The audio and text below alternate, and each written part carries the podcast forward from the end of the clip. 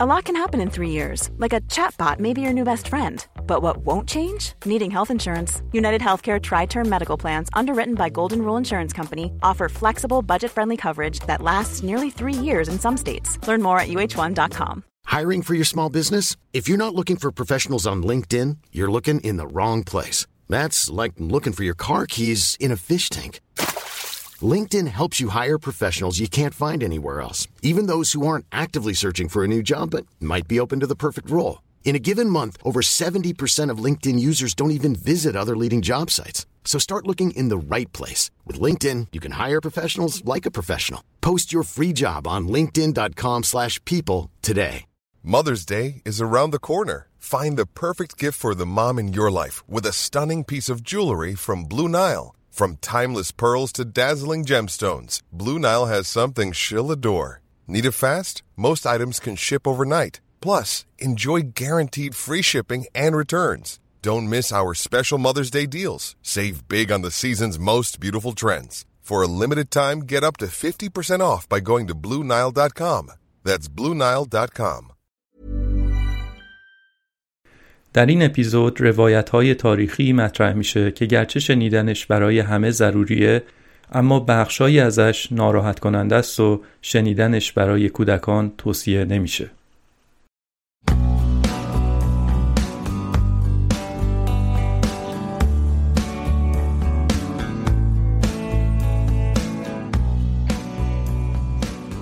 سلام من پیمان بشردوست هستم یه آدم علاقه من به فیلم های مستند. و اینجا در پادکست داکس فیلم های مستندی که می‌بینم رو براتون تعریف می‌کنم.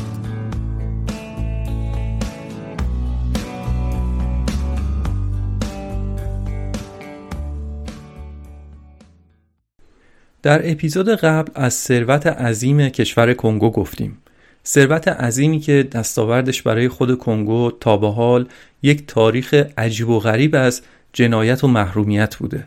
راجع به این صحبت کردیم که چطور لئوپولد دوم پادشاه بلژیک آروم آروم راه خودش رو به آفریقا باز کرد و بلژیک رو وارد باشگاه کشورهای استعماری کرد. لئوپولد آدم باهوشی بود و برای هدفی که تو سرش داشت یعنی استعمار کنگو تمام قدمهاش رو با فکر و برنامه برمی داشت از اونجایی که می‌دونست بریتانیا در ابتدای حضورش در هند معاهداتی رو با هندیا بسته بود آمریکایی هم همینطور قراردادهایی رو با سرخپوستا به امضا رسونده بودن و همینطور بعضی مستعمرات دیگه هم یه همچین سرگذشتی داشتن. بنابراین این هم با کمک گرفتن از مورتون استنلی معاهداتی رو با قبایل بومی کنگو بست و بعدش با استناد به همون کاغذها بقیه کشورها رو متقاعد کرد که مالک کنگوه.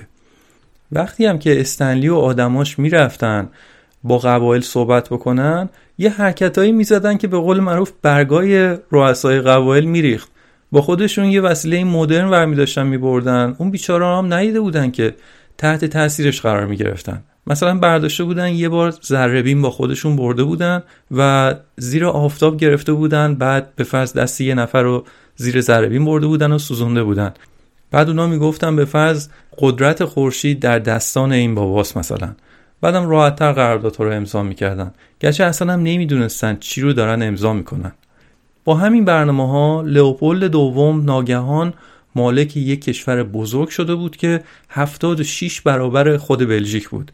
و این کشور انقدر بزرگ بود که بلژیک به اندازه کافی نیروی انسانی نداشت که بفرستن و بتونن از کنگو بهره برداری کنن. برای همین نیروهای لئوپولد روی نصف قلم رو کار می‌کردن و لئوپولد بهره برداری از بقیه قلمروشون رو سپرده بود به شرکت های اروپایی. به این معنی که اون شرکت ها اول باید می اومدن امتیاز ورود به کنگو رو از لئوپولد دوم می خریدن و بعدش هم از محل درآمدشون به لئوپولد دوباره مالیات پرداخت می‌کردن. بعد از 24 سالم که درآمد حاصله از کنگو به ثروت شخصی لئوپولد اضافه شد گفتیم به خاطر فشار افکار عمومی کنگو رو به کشور خودش بلژیک فروخت و کلی هم سود از اونجا به جیب زد. خلاصه اینکه لئوپولد دوم پدیده ای بود در نوع خودش. هم خودش استعمار می‌کرد هم شرکت هایی که در استعمار کردن داشتن بهش کمک می‌کردن رو میچاپید. تازه آخرش هم خود کشور خودش بلژیک رو هم بی نصیب نذاشت و کلی هم اونا رو تیغید. در صورت در سال 1908 یعنی یک سال قبل از اینکه لئوپولد از دنیا بره کنگو شد مستعمره رسمی بلژیک. از اون موقع یعنی از سال 1908 تا سال 1960 به مدت 52 سال کنگو مستعمره بلژیک بود. اسم کشور اصلا شد کنگو بلژیک. همه چیز باید تحت نظر بلژیکی ها انجام می شد در سال 1908 در ابتدای این دوره که گفتیم نزدیک به 2000 بلژیکی در کنگو زندگی می‌کردن بعد در انتهای این دوره استعمار بلژیک یعنی سال 1960 این عدد رسیده بود به نزدیک 90 هزار بلژیکی.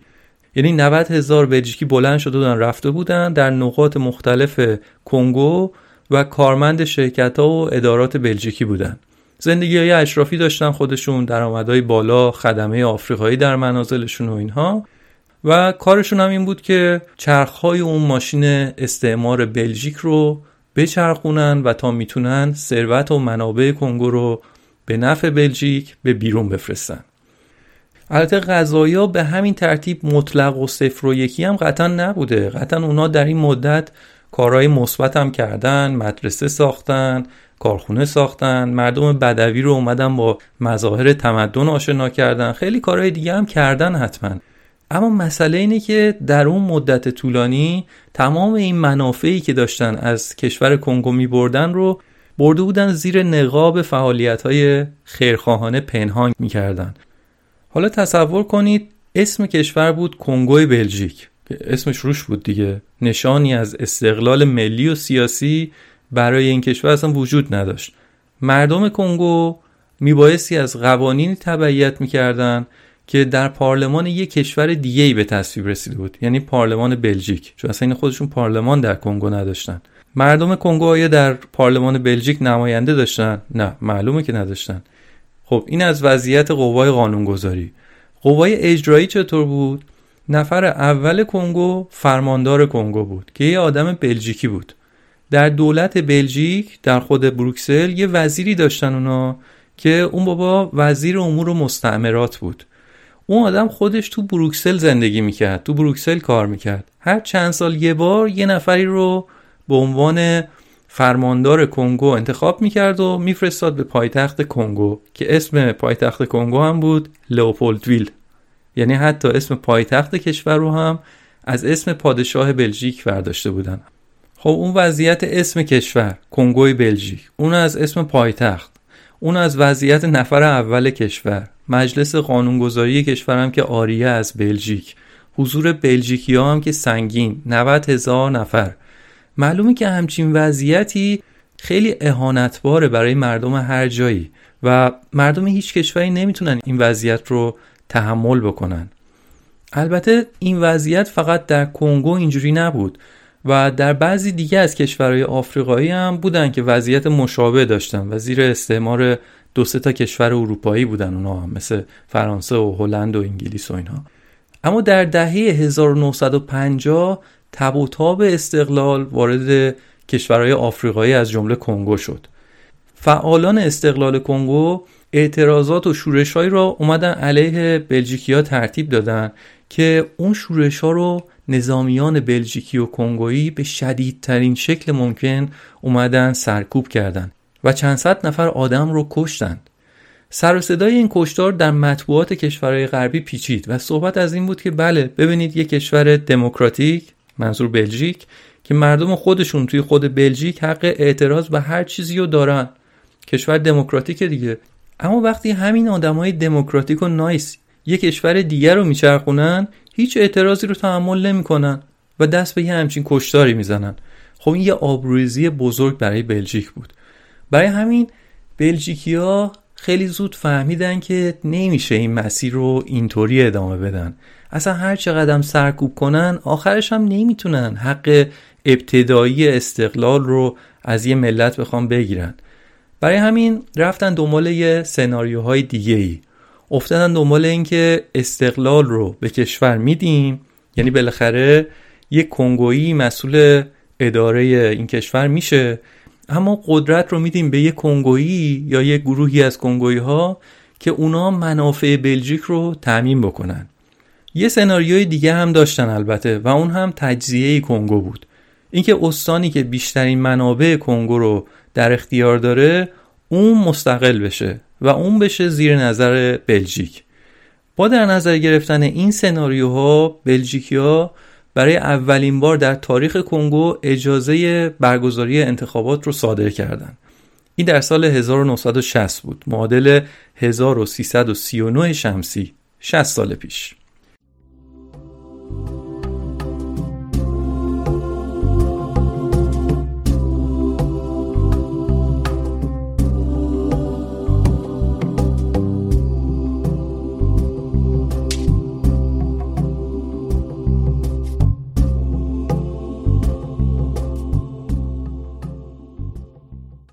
انتخابات اونطوری پیش نرفت که بلژیکیا دوست داشتن. پیش بینی هم می‌شد البته. تو اون انتخابات طرفدارای استقلال کنگو برنده شدن و پاتریس لومومبا رهبر حزب جنبش ملی کنگو وظیفه پیدا کرد که اولین دولت کنگو رو تشکیل بده. پاتریس لومومبا یه آدم آرمانگرا بود. حتما میشناسیدش. اگه نشناسیدش هم احتمالا اسمش رو به خاطر خیابون پاتریس لومومبا تهران به گوشتون احتمالا خورده. در هر صورت لومونبا پیروز میشه و یه مدت کوتاهی بعد از اونم پادشاه بلژیک به کنگو سفر می‌کنه تا به صورت رسمی لطف کنه و به کنگو استقلال بده. این بابا میرو یه سخنرانی می‌کنه اونجا و از لئوپولد دوم این نیکوکار خدوم هم تجلیل مبسوطی به عمل میاره. با پیروزی در انتخابات و گرفتن استقلال پاتریس لومونبای 35 ساله شده بود اولین نخست وزیر تاریخ کشور کنگو. تصور بکنید آدمی که برای گرفتن استقلال کشورش به زندان افتاده. بعد از زندان آزاد شده و شده نخست وزیر کشور خودش. دیگه این آدم ملیگرای دو آتیشه تو سخنرانیاش و اظهار نظراش مدام ایدههاش برای استقلال کنگو و آفریقا رو هی مطرح می‌کرده. درست بود که اسمن کشور مستقل شده بود اما تا استقلال واقعی سیاسی و استقلال واقعی اقتصادی راه درازی در پیش بود هنوز. مثل روزم روشن بود که اگه لومونبا موفق بشه این پروژه استقلال کنگو رو خوب پیش ببره این مسئله تبدیل میشه به یه الگوی خوب برای بقیه کشورهای آفریقایی. به خاطر همینم همینطور که لومونبادش هی قوی تر می‌شد و توی افکار عمومی خوب جا باز می‌کرد نه تنها بلژیک بلکه فرانسه و انگلیس و بقیه کشورهایی که از آفریقا داشتن سود میبردن اونا هم هی هر روز نگرانتر می‌شدن. که نکنه واقعا این لومونبا موفق بشه. که اگه این موفق بشه دیگه نسخه هممون پیچیده است. لومونبای جوان و آرمانگرا حرفاش درست بود اما انگار متوجه زمانش نبود. نمی‌دونست درسته که حرفایی که داره می‌زنه به حقه. اما در فضای بین المللی اون روزگار می‌تونه کار دستش بده. حالا فضای بین المللی اون روزگار چه بود؟ دنیا گرفتار جنگ سرد بود. کشورهای دنیا کلا در دو جبهه قرار می گرفتن یا طرفدار آمریکا بودن یا طرفدار شوروی. لومونبا که سخت مشغول حمله به کشورهای استعمارگر بود از این مسئله غافل شده بود که در اون سازوکار پیچیده جنگ سردی سیاست دنیا حرفاشو ممکنه یه عده اینطور بفهمن که این بابا انگار حامی کمونیسمه. لومونبا از روی خیرخواهی کشورش می‌گفت آره ما آماده کار کردن با همه کشورها هستیم. منظورش این بود که قرار نیست فقط ما با بلژیک کار کنیم مثلا یا فقط با چند تا کشور خاص کار کنیم. هر کشوری که اومد جلو و برای منافع ملی ما خوب باشه ما باش کار می‌کنیم. چرا که نه؟ از اون برم هی داشت به کشورهای استعماری که خب همشون متحد آمریکا بودن میتوپید دیگه به خاطر پیشینه استعماری اونها. در نتیجه با این چیزایی که گفتیم کلیت حرفای لومونبا از نظر آمریکا این معنی رو می‌داد که بله آقای پاتریس لومونبا انگار هنوز قوره نشده مویز شده. و می‌خواد پای شوروی رو با آفریقا باز کنه. این تصور آمریکا بود. بلژیکیا و سایر کشورهای غربی هم نگران بودن که لومبا دیگه نمی‌خواد اجازه بهره برداری از کنگو رو بهشون بده. با این جنبندی اشتباه آیزنهاور که اون موقع رئیس جمهور آمریکا بود به CIA دستور قتل لومونبا رو میده. فکرشو بکنید رئیس جمهور آمریکا دستور قتل نخست وزیر قانونی یک کشور دیگر رو میده.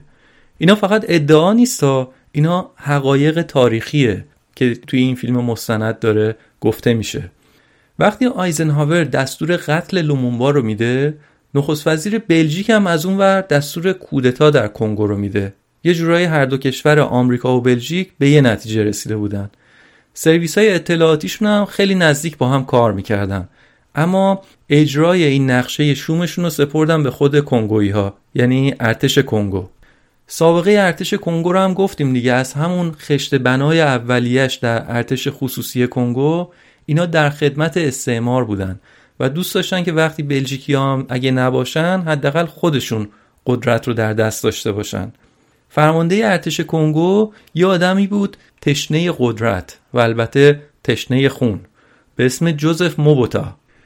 اینجا خیلی نکته قابل تحملیه که باید گفته بشه. در این نقشه ای که سرویس های اطلاعاتی آمریکا و بلژیک کشیده بودن یه نقش خیلی مهم رو هم داده بودن به نماینده های سازمان ملل. یعنی سازمانی که قاعدتا میبایستی بیطرف باشه.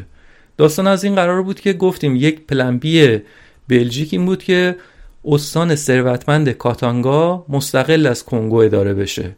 بعد بین نیروهای شورشی استان کاتانگا و نیروهای دولت مرکزی درگیریهایی بود. برای همینم نیروهای حافظ صلح سازمان ملل هم به خاطر همین تو منطقه بودن. سه ماه از نخست وزیری لومونبا گذشته بود که لومونبا در سپتامبر 1960 تصمیم می‌گیره که برای بازدید به همون استان تحت مناقشه بره. اما نیروهای سازمان ملل فرودگاه اصلی اون منطقه رو میان میبندن و اجازه فرود نمیدن. در واقع طراح های اون کودتا از نیروهای سازمان ملل خواسته بودن که این کارو بکنن. اینا هم اسلحه هم که داشتن رفتن و فرودگاه رو بستن. به همین سادگی. لومونبا هم توی هواپیما نشسته قراره که بیاد توی اون منطقه فرود بیاد. می‌بینن که فرودگاه بسته است. هواپیمای لومونبا ناچار میشه در یه فرودگاه دیگه بشینه. فرودگاهی که در کنترل نیروهای شورشی بود. تومه افتاده بود توی قفس. همونجا لومونبا نخست وزیر قانونی کشور رو به همراه دو سیاستمدار ملیگرای دیگه دستگیرشون می‌کنن و بعد میبرنشون به خارج شهر چند ساعت شکنجهشون می‌کنن و بعد اونها رو می‌کشن. دو افسر بلژیکی اونجا بودن که مسئول از بین بردن جسد این سه نفر بودن. جسدها رو در نهایت قصاوت تکه تکه کردن و در اسید سولفوریک حل کردن این بود جزای کسایی که دنبال منافع ملی کشورشون بودن این بود پاسخ آدمهایی که دنبال قطع کردن دستهای استعمار در کشور کنگو بودند.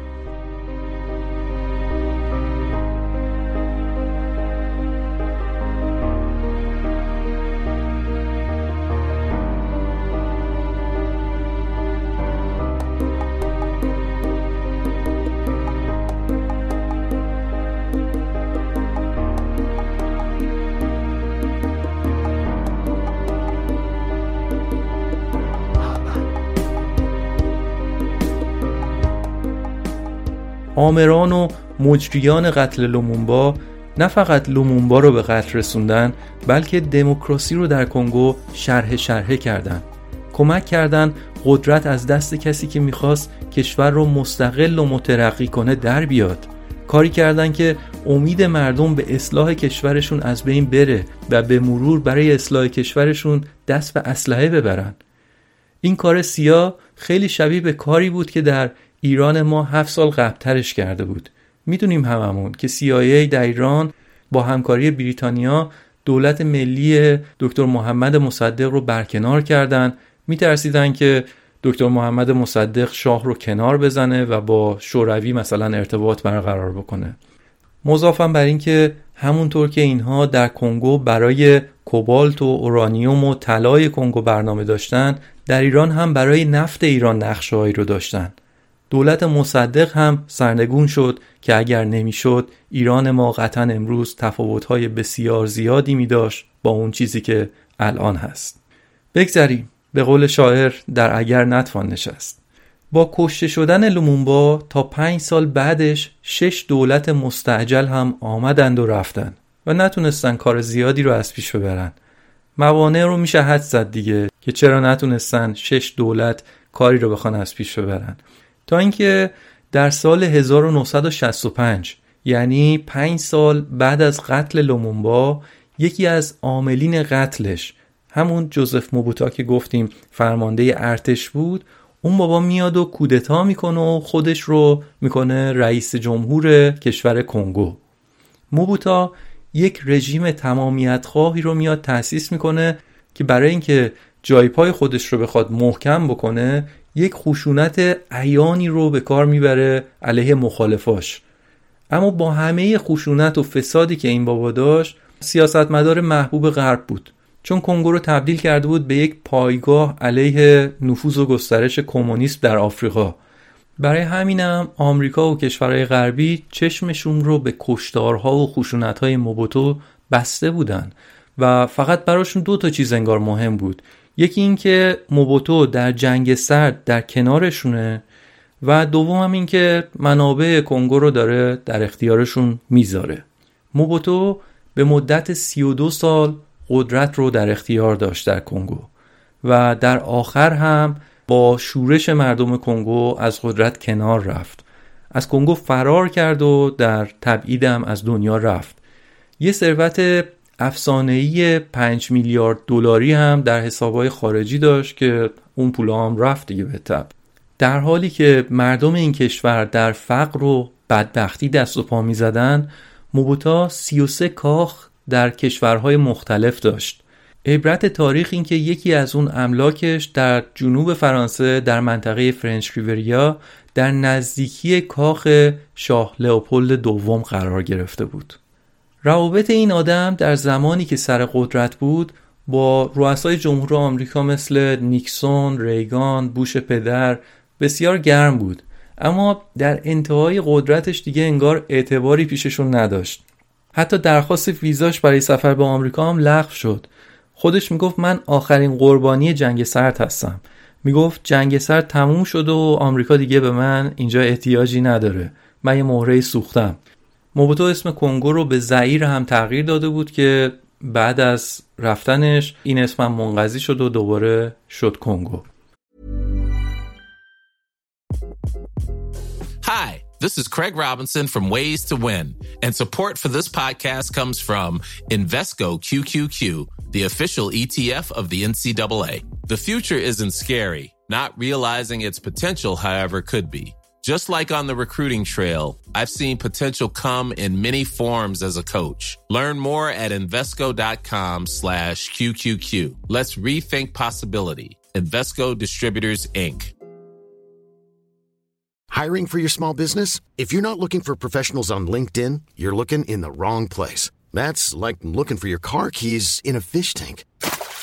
LinkedIn helps you hire professionals you can't find anywhere else, even those who aren't actively searching for a new job but might be open to the perfect role. In a given month, over 70% of LinkedIn users don't even visit other leading job sites. So start looking in the right place. With LinkedIn, you can hire professionals like a professional. Post your free job on linkedin.com slash people today. در صورت موبوتو در تبعید از دنیا رفت در دوران طولانی زمامداری موبوتو دولت کارایی نداشت و خدماتی به مردم ارائه نمی کرد. مردم خودشون دست به کار شده بودن. یه گروهی توی کار قاچاق قهوه به کشورهای همسایه بودن. یه عده طلا استخراج می‌کردن به کشورهای دیگه میبردن. اینکه میگیم هم استخراج می‌کردن و میبردن میفروختن فکر نکنید مثلا خیلی شیک و تمیزا. نه با یک بدبختی واقعا با یک شرایط بدوی. هر کسی تو کار قاچاق یه چیزی بود. یه دم در اطراف معدن مواد رادیواکتیو قاچاق می‌کردن. کنگو از نظر منابع اورانیوم هم غنیه. حتی بیشتر اورانیومی که در بمب‌های هیروشیما و ناکازاکی بوده از خاک کنگو استخراج شده بود. در مستند تصاویری بود که مردم اطراف معادن اورانیوم با دست خالی و با بیل می اومدن خاکا رو میریختن توی کیسه بعد کامیون کامیون کیسه های خاک به کشورهای همسایه می بردن و میفروختن. فکر کنید خاکی که توش اورانیوم باشه چقدر می‌تونه خطرناک باشه. چقدر از همین آدما مبتلا شدن به سرطان چقدر بچه هاشون ناقص به دنیا آمدن. اما این کار رو ادامه میدن چون میگن گزینه دیگه ای ندارن. کشور یه همچین وضعیتی رو داشته.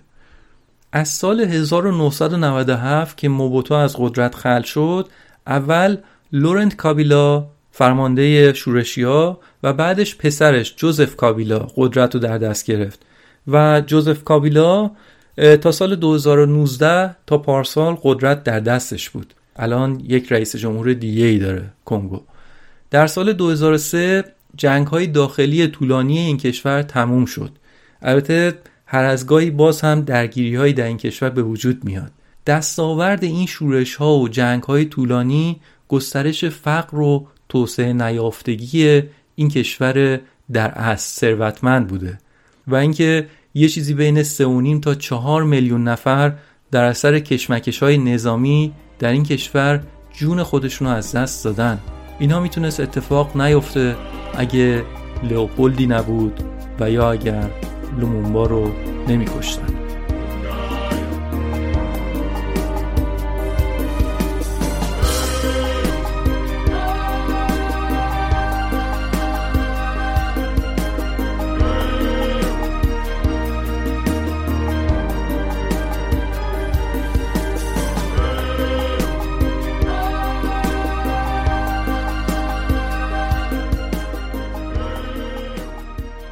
در مورد کنگو سال 2008 بود که برای پروژه در زمینه معدن به کنگو رفتیم. کنگو در اون سالها اگه اشتباه نکنم بین 2005 تا 2008 بود که درگیر جنگ های داخلی بود و 2008 تازه به یک صلح و ثباتی رسیده بود. ما به جنوبی ترین استان کنگو به نام کاتانگا که می‌گفتن یکی از سیف ترین استانهای کنگو هست چون جنگ کماکان در استانهای شمالی در جریان بود ولی ما به جنوب و یکی از جنوبترین شهرهای این استان که یه فرودگاه قابل استفاده ای هم داشت به نام لوبونباشی می‌رفتیم. و از اونجا هم به سایت محل پروژه.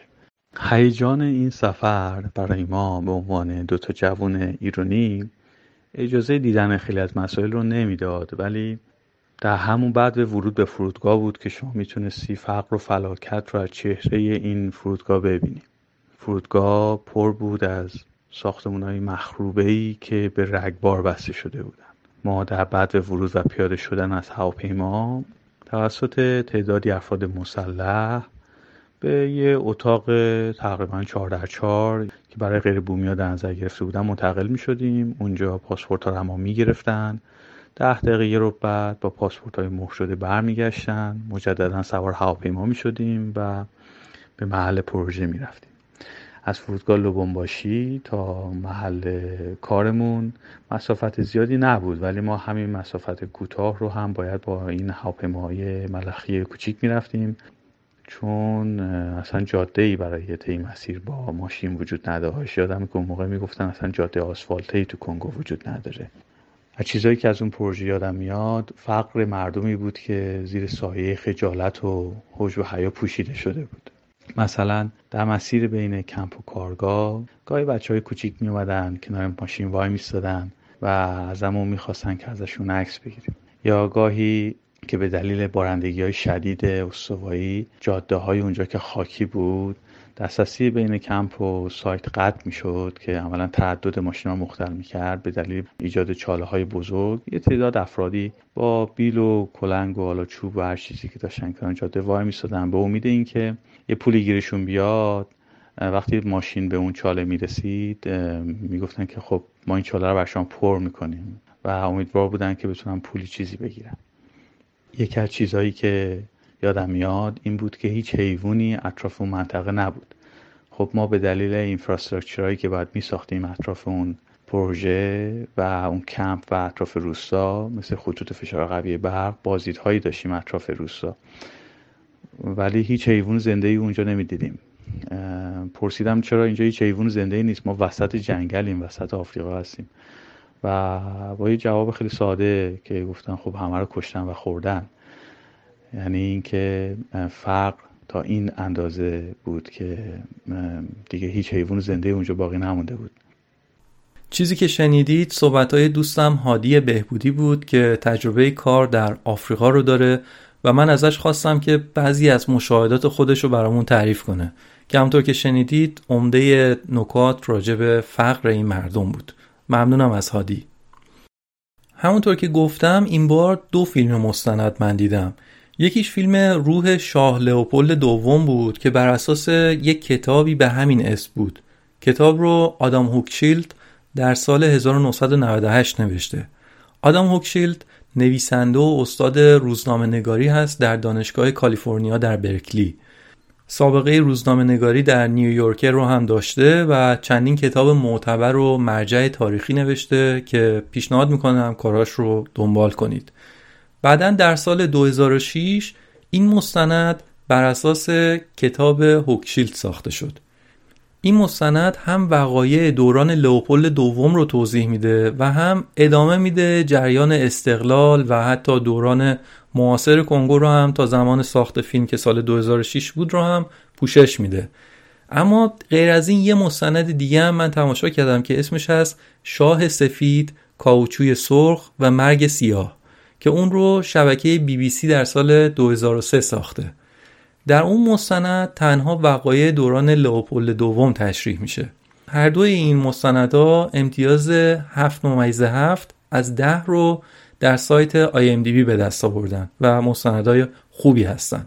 البته به نظر من می‌شد بهترم ساخته بشن. شاید هم چون الان دیگه تقریبا دو دهه از ساختشون میگذره به نظرم سبک روایتش یکم قدیمی میاد. خیلی از اطلاعات رو توی فیلمم بهش اشاره شده اما وارد جزئیات نشدن. یه چیزایی گفتن و رد شدن. برای همین من مجبور شدم برای اینکه تصویر بهتری داشته باشم از اون چیزی که اتفاق افتاده بیام و بیشتر تحقیق بکنم. در کل فیلم ها هر دوشون خوب بودن و نگرشم رو راجع به کنگو، راجع به آفریقا و حتی بلژیک بهتر و کاملتر کردن. حالا من اگه بخوام به مثلا بلژیک فکر کنم فقط دیگه یاد تنتن نمیافتم. یاد شکلاتش و یا وافل معروفش فقط نمیافتم. دیگه در کنار این چیزها و خیلی چیزهای مثبت دیگه البته در مورد بلژیک یاد این حقایق هم میافتم. حالا از این حرف هم اگه بگذریم در کل شما ببینید برای همچین فاجعه بزرگی فقط دو تا فیلم مستند بلند ساخته شده. البته در سال 2020 همین امسال بعد از اینکه پلیس آمریکا جورج فلوید آمریکایی آفریقایی تبار رو کشت خب جنبش جان سیاهان ارزش دارد دوباره به راه افتاد و در خیلی از نقاط مختلف دنیا هم می‌دونیم که مردم اومدن اعتراض کردن بعد در اسنای اون اعتراضات مردم اومدن به سمبولای نجات پرستی و بردهداری در کشورهای خودشون حمله کردند. از جمله معترضا در بروکسل به مجسمه شاه لئوپولد دوم بلژیک حمله کردند و به نشانه خونهایی که به دستورش ریخته شده بود روی مجسمش رنگ قرمز پاشیدن. بعد از اون بود که اسم لئوپولد دوم و نقش بلژیک در دوره استعمار کنگو دوباره اومد رو زبونا و خیلی از مردم اون تاریخ پرستم رو اومدن خوندن و تازه فهمیدن چی بود و محکوم کردن. این اعتراضا انقدر زیاد بود که نهایتا فیلیپه پادشاه فعلی بلژیک امسال که شستمین سال استقلال کنگو بود نامه به رئیس جمهور کنگو فرستاد و برای اولین بار از طرف بلژیک از مردم کنگو عذرخواهی کرد. بعد اینا هم بود که بنفلک کارگردان و هنرپیشه آمریکایی هم اعلام کرد که به زودی یک فیلم سینمایی در مورد این جنایات که در دوره لوپولد دوم اتفاق افتاده می‌سازه. اینم از این. اینجا باز من دوست دارم در مورد چند نکته در حاشیه این فیلم هم صحبت کنم چون به نظرم خیلی مهمه. یکی از ادعاهای لوپولد دوم این بود که من مقابل تاجرای برده میستم و اجازه نمیدم دیگه کسی بیاد و کنگویی ها رو به بردگی ببره. خب این تاجرای برده کیا بودن؟ در قسمت اول به یه گروه از تاجرای برده اشاره کردیم. تاجرای اروپایی که برده آفریقایی رو برای کار به مزارع آمریکای شمالی و آمریکای لاتین میفرستادن. اما تجارت برده از سال 1833 که بریتانیا بردهداری رو لغو کرد دیگه ممنوع شد. دسته دوم اما تاجرای عرب بودند که از سمت شمال و شرق آفریقا حتی به مناطق مرکزی آفریقا هم پیشروی می‌کردن. یعنی همین اطراف کنگو و اینها. می اومدن و زن و مرد رو به بردگی می بردن. این برده ها سرنوشتشون متفاوت بوده. اینا رو به بازارهای برده می بردن و در اونجا می فروختنشون. زنها قیمتشون بیشتر از مردها بوده و باز یه سری فاکتورهای دیگه هم داشتن. چه برای مرد چه برای زن.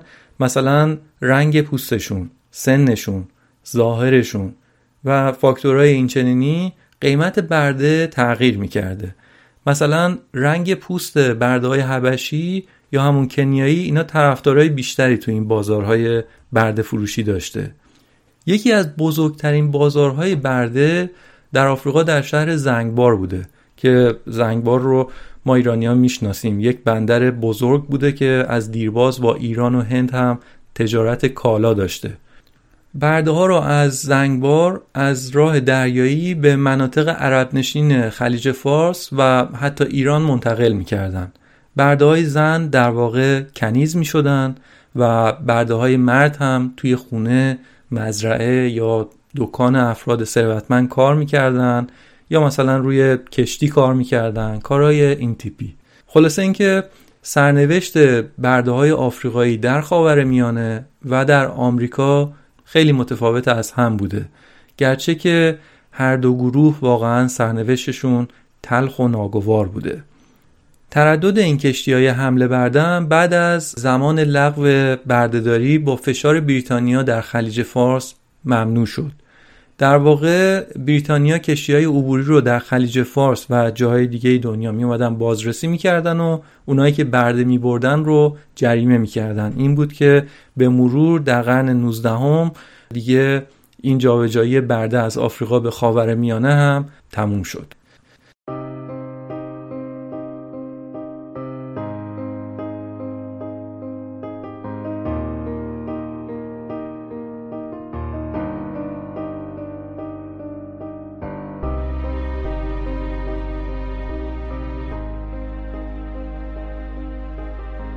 برای من جالب بود. بریتانیایی که خودش پیر استعمار بوده و برای کارهای استعماریش نیاز به برده داشته چطور شد که همچین قانون ارزشمندی در بریتانیا به تصویب رسید؟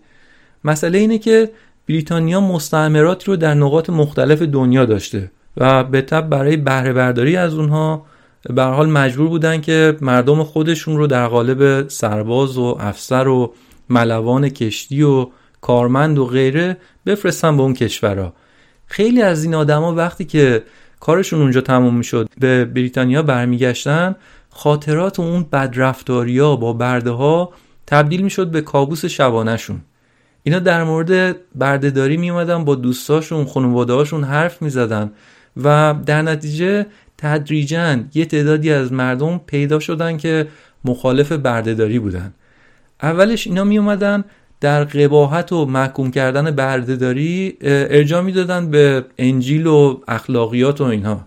اما بعدش به اهمیت داستان و روایت پی بردن. اومدن خاطرات و حرفای قربانی ها رو جمع کردن و همین روایت ها بود که مردم اومد به مرور تحت تاثیر قرار داد. توی همین اپیزود قبلی هم گفتیم کاری که مورل کرده بود اون آدم بریتانیایی که جنایات کنگو رو اومد افشا کردم اونم هم همین بود. داستانهای قربانیان رو جمع می‌کردن و یا در روزنامه یا در خود کتاب تشریح می‌کردن. مثلا یه برده سابق که آزاد شده بود کتاب خودشو نوشت.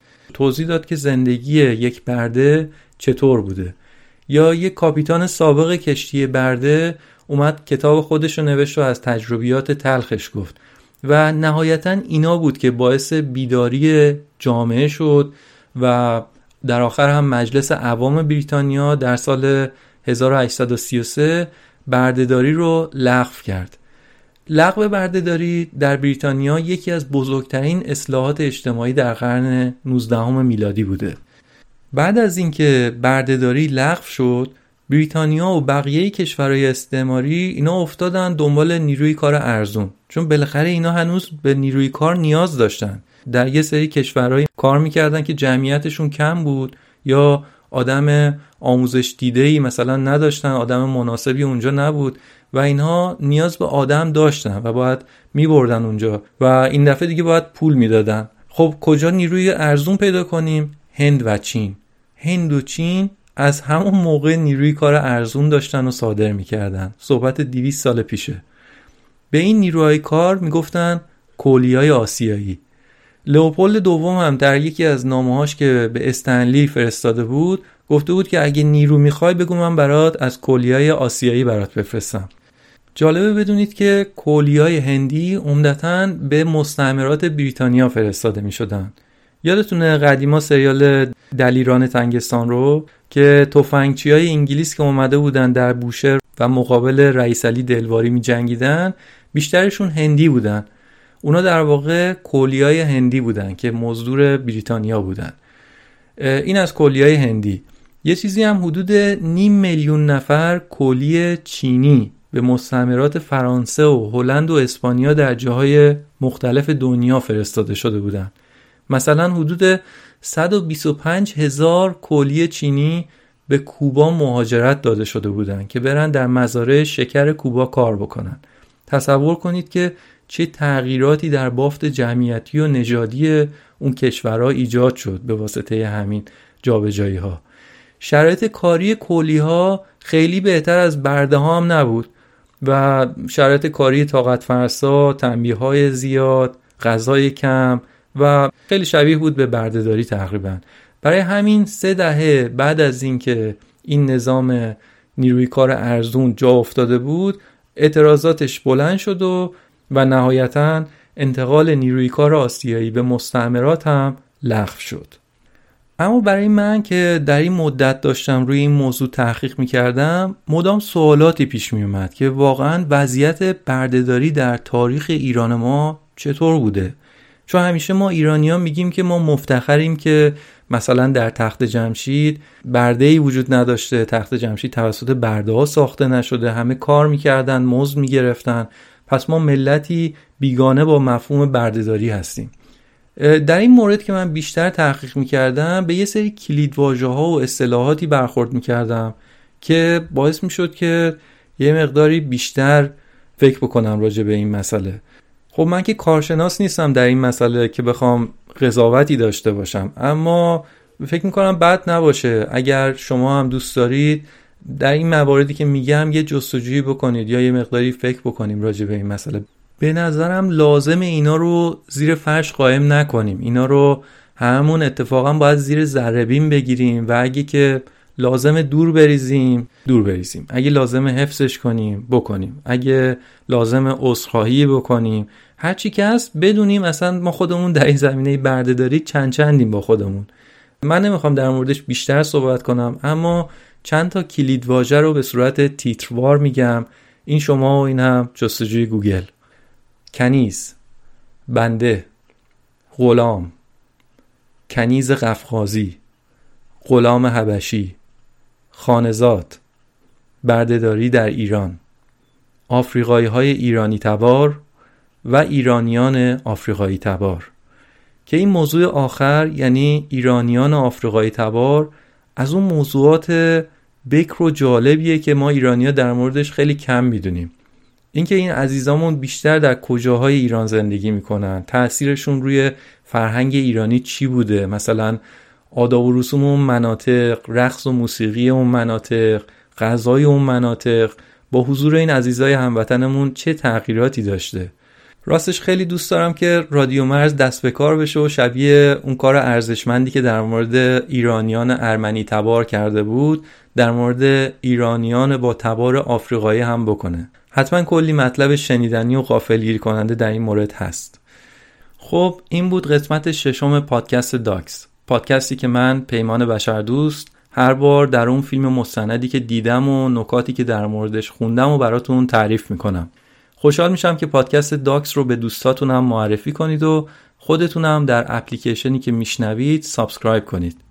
حساب توییتر و صفحه اینستاگرام پادکست داکس هم به همون نام داکس پادکست مطالب و تصاویر مرتبط با اپیزودها رو منتشر می‌کنه و اگه دوست دارید عضو بشید در اونها و با هم در ارتباط باشیم. ممنون که من رو میشنوید. تا اپیزود بعدی سپاس و بدرود.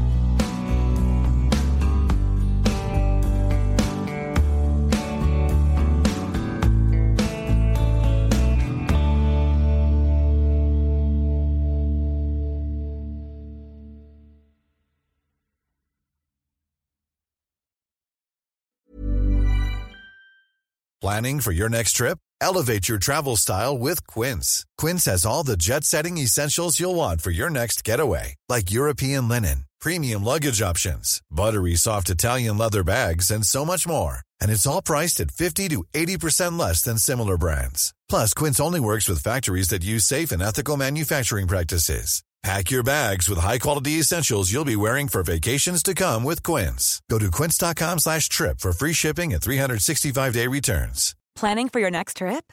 Elevate your travel style with Quince. Quince has all the jet-setting essentials you'll want for your next getaway, like European linen, premium luggage options, buttery soft Italian leather bags, and so much more. And is all priced at 50 to 80% less than similar brands. Plus, Quince only works with factories that use safe and ethical manufacturing practices. Pack your bags with high-quality essentials you'll be wearing for vacations to come with Quince. Go to quince.com/pack for free shipping and 365-day returns. Mom deserves the best, and there's no better place to shop for Mother's Day than Whole Foods Market. They're your destination for unbeatable savings, from premium gifts to show-stopping flowers and irresistible desserts. Start by saving 33% with Prime on all body care and candles. Then get a 15-stem bunch of tulips for just $9.99 each with Prime. Round out Mom's menu with festive rosé, irresistible berry chantilly cake, and more special treats. Come celebrate Mother's Day at Whole Foods Market.